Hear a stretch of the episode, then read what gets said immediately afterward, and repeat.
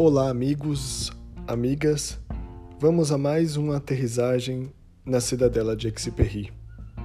E hoje nós nos deteremos no capítulo 18, um capítulo curto, complexo e denso, que vai explorar fundamentalmente o processo da mudança, que vai explorar as dimensões do transformar ou da transformação. Vamos à leitura.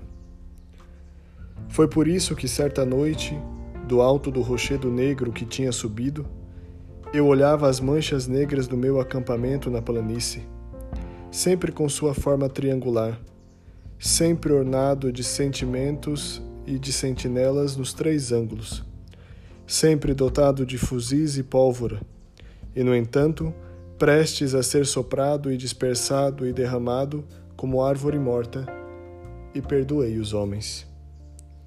É que compreendi. A lagarta morre quando forma a crisálida.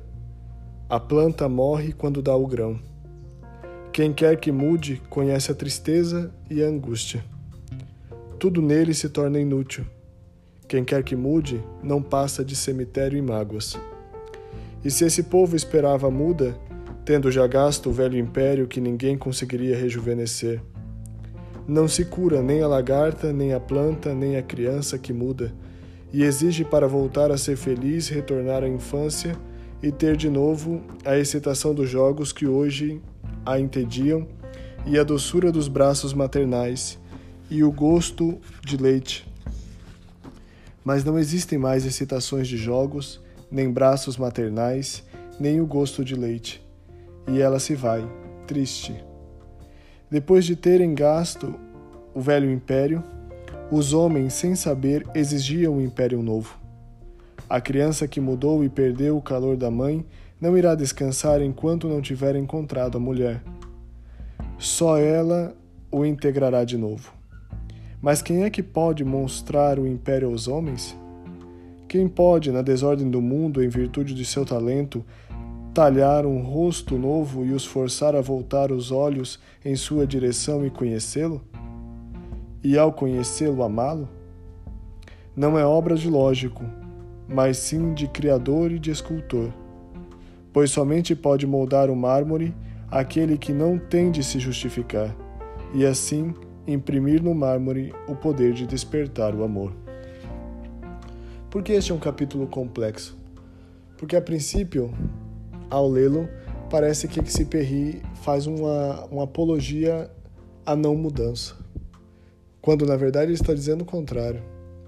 Ele está dizendo que todas as vezes que nós estamos em processo de mudança, ou nós nos abrimos a um processo de mudança, ou a vida nos convida a mudarmos, nos convida a mudar, parece que nós entramos em um processo de abandono. Um processo no qual aquilo que era aquilo que era segurança uma segurança estável ou aquilo que era uma segurança antiga deixa de ter função, deixa de ter serventia, deixa de ter um porquê. E quando estamos diante dessa situação, nós temos dois caminhos possíveis, talvez. O primeiro caminho é aquilo que Xiperri vai dizer, é como quando a criança cresce e quer continuar sendo criança. E nós temos uma síndrome para isso, que é a síndrome de Peter Pan. Que são aquelas pessoas que não querem crescer, não querem assumir as responsabilidades da vida. Ou então, quando ele diz, usa o exemplo da semente ou da lagarta. A lagarta que, se, estando no processo de transformação em borboleta, estando na crisálida, se incomoda e quer voltar a ser lagarta e ela vê que ela não consegue mais. Parece que muitas vezes na nossa vida, durante o processo de mudança, durante o processo de crescimento, a gente quer vestir roupas velhas. A gente quer vestir coisas que não nos cabem mais. E nós não entendemos que aquilo que nós vivemos e que já ficou no passado, por melhor que tenha sido, pertence ao passado. Ah, Juliana, então quer dizer que a gente não tem que ter reconhecimento a nada? Não é que Perry está dizendo uma coisa diferente. Ele está dizendo que só é capaz de entender a transformação, só é capaz de entender a mudança e dar um sentido a ela aquele que descobre o sentido das coisas no amor, e não a razão de causa e efeito que essas coisas possuem.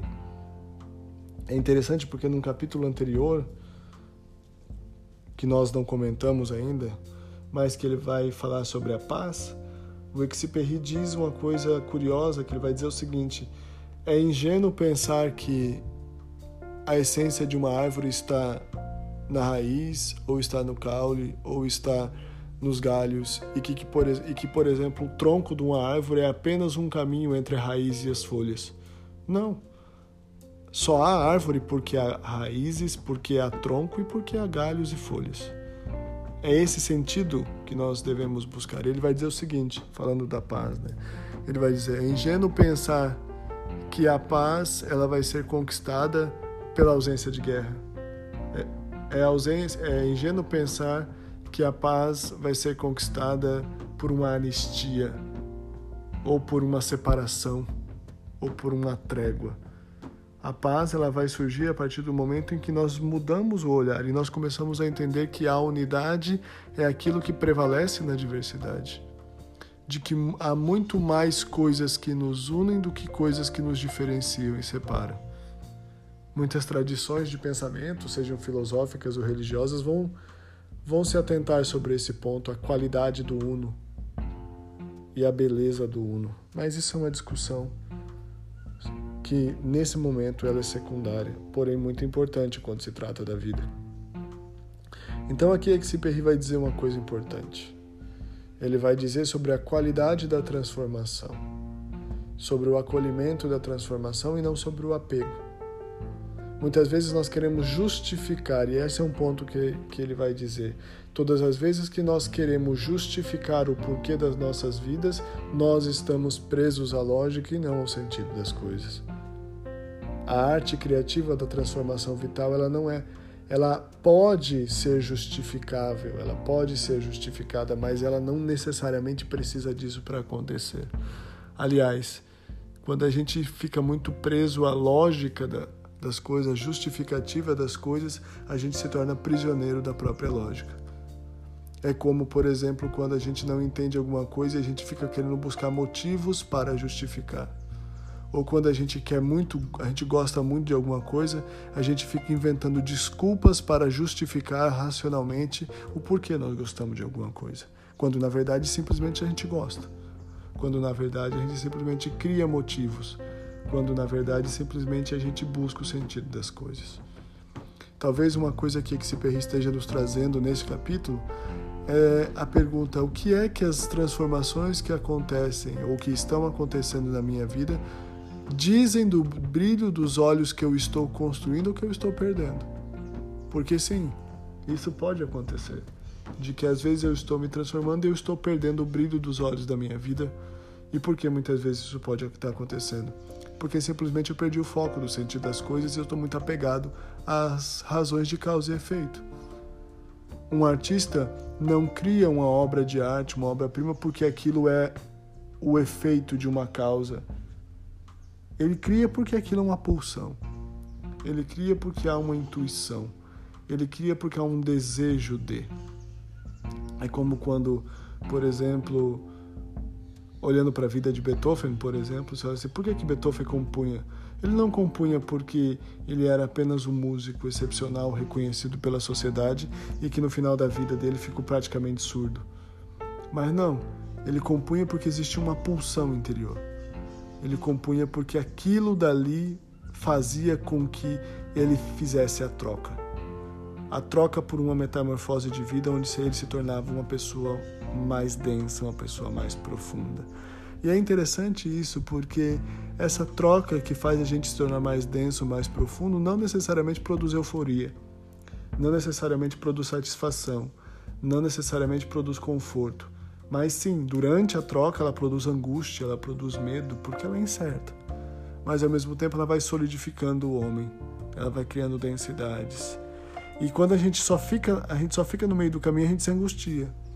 Mas quando a gente se permite fazer o meio do caminho e fazer essa passagem da criança para o adulto, da lagarta para a crisálida e borboleta, ou da semente para a árvore, da semente para essa grande árvore que sombreia o mundo, ou que dá sombra para que as pessoas ali embaixo contem suas histórias, façam suas declarações de amor ou chorem as suas mágoas.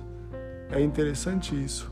É interessante perceber. Se nós entendemos que esse é o processo da vida, a gente acolhe esse processo e, e não fica tentando buscar razões de causa, de causa ou efeito, mas sim razões de intencionalidade. Parece que Exupéry, por meio desse capítulo, um capítulo de, que, repito eu, é bastante complexo, necessitaria ser meditado e que começa a fazer sentido a partir do momento que ele deixa de ser lido, mas passa a ser refletido, parece que Exupéry está nos propondo uma outra dimensão. Uma dimensão não baseada na causa e efeito, não baseada na empatia, não baseada no entusiasmo, mas sim baseada no sentido das coisas o quanto de sentido das coisas nós estamos imprimindo para que a nossa vida produza metamorfoses e se torne uma vida mais densa.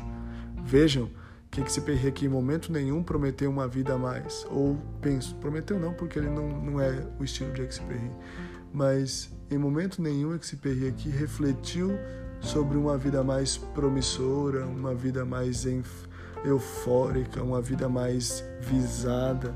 Não, ele não está preocupado com isso mas ele está preocupado com que as pessoas tenham de fato densidade interior.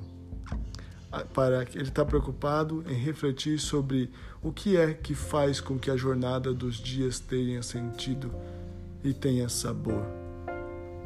O que é que faz com que nós não sejamos reféns do nosso tempo, reféns das nossas histórias, reféns das nossas escolhas, mas sim que tudo isso seja a grande paisagem que constitui aquilo que nós chamamos de identidade.